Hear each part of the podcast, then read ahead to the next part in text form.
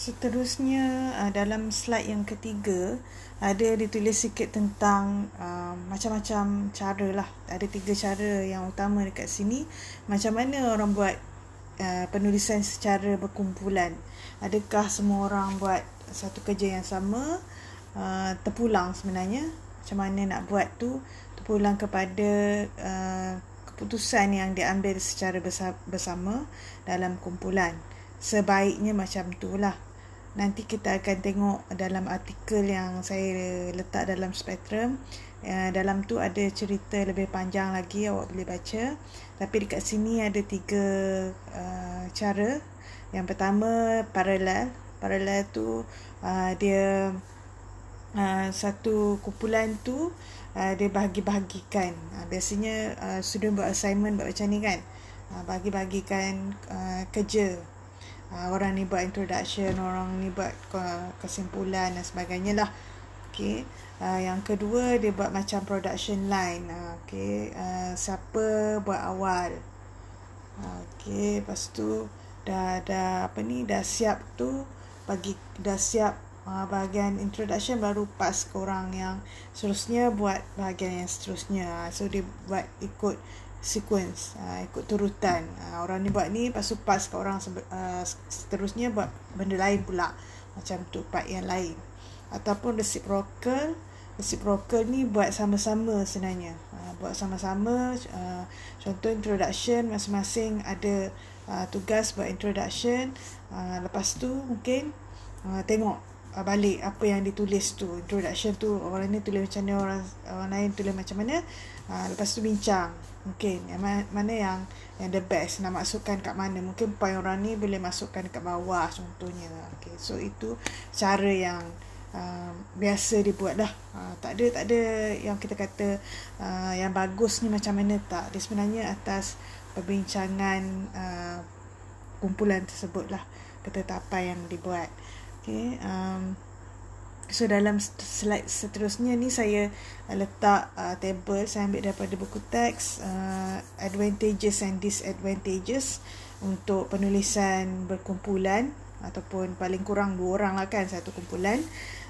Ini pun saya dah nampak daripada assignment yang awak hantar hari tu.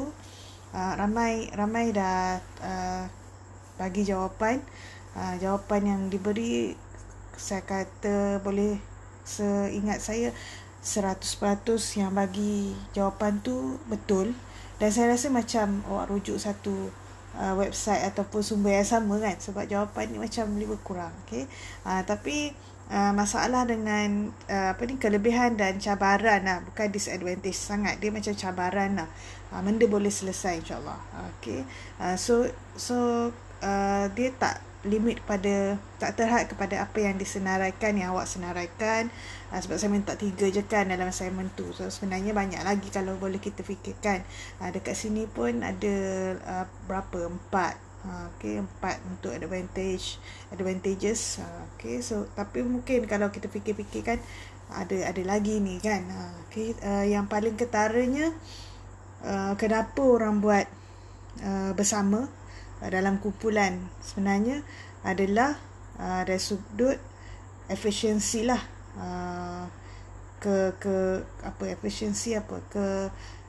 Keberkesanan ataupun efisien lah. Kita boleh guna masa kita secara efisien, kita boleh hasilkan kerja yang lebih efisien dengan lebih baik sebab kita ada kumpulan. Dan sekarang kita kata banyak perbincangan tu memerlukan perbincangan yang berbagai perspektif. Kita kan dah, orang kata apa, multidisiplin, interdisiplin. So banyak benda yang kita boleh buat walaupun dalam satu disiplin. Contohnya STS, bila dapat pair kan, dapat ada kawan untuk menulis bersama tu, kita kata idea tu bercambah-cambah. Yang jadi yang kurang rajin tu jadi lebih rajin sebab ada orang mungkin akan push kita, tanya bila nak siap, artikel tak siap-siap lagi contohnya kan. So kita lebih efisien lah dari sudut penghasilan artikel, penghasilan idea, cara kita buat tu lebih baik. Contohnya persembahan atau penulisan dia kita mungkin lebih baik.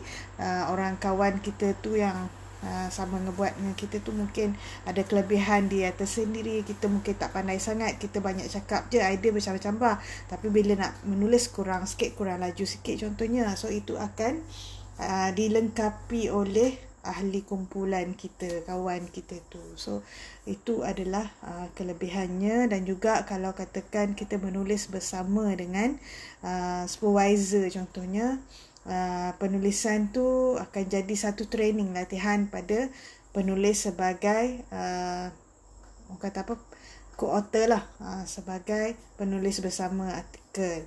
Jadi mungkin secara tak langsung pelajar akan belajar daripada supervisor dia cara penulisan yang baik, apa perkara aspek yang perlu dititik beratkan bila menulis dan sebagainya. So bukan secara formal, itu baguslah sebenarnya untuk latihan. Dari sudut disadvantages, kita tahu bila deal dengan manusia ni, walaupun kita tahu dia ada kelebihan dari sudut ilmu dia, kepakaran dia, kemahiran dia, tapi manusia tetap manusia, dia mungkin ada ragam dia. Okay, dia mungkin ada sikap dia yang tertentu. Mungkin pada satu masa kita kena pejam mata, tapi pada kebanyakan masa kita akan tengok dalam artikel nanti, kita perlu transparent.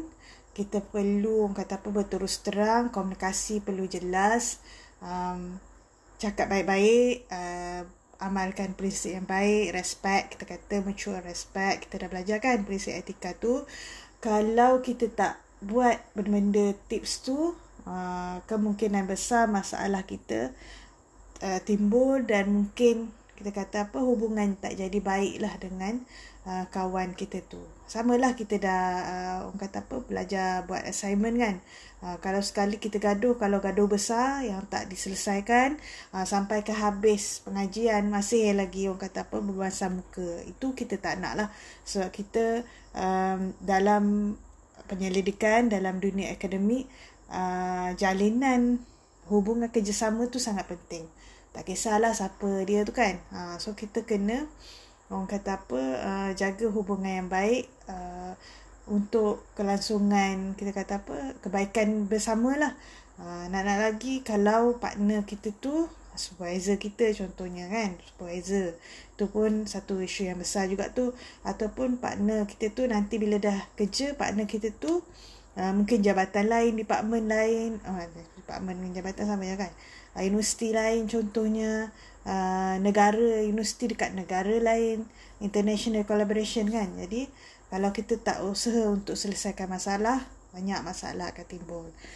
Jadi ada benda yang sebenarnya ada kebaikan, tapi kalau kita tak cuba untuk mengatasi kesukaran ataupun cabaran, dia jadi satu benda yang tak baik, seperti mana yang kita tuliskan dekat sinilah. Dan satu yang paling ketara, bukan kekurangan dia, macam kita kena terima kalau bandingkan kalau kita buat kerja seorang, kita mungkin akan siap lebih awal. Tempoh penulisan tu mungkin kita kata 3 bulan boleh siap kan, sebab kita fikir seorang. Tapi kalau kita buat berkumpulan, nak buat meeting, bila nak buat meeting pun susah nak tentukan tarikh dia. Jadi dia mungkin makan masa setahun contohnya, yang boleh siap 3 bulan jadi setahun. Tapi kita jangan risau sangatlah, sebabnya walaupun ada cabaran dari sudut masa, kan nak cari, nak kena tunggu kawan tu free baru kita boleh bincang dan sebagainya, tapi kita kena percaya hubungan jalinan kerjasama antara penulisan, nak buat penulisan ni sangat penting, dan dia insya-Allah akan membantu dalam pembangunan kita punya apa ni, akademik lah, dari sudut sama ada kejaya ataupun dari sudut pelajaran kita, insya-Allah.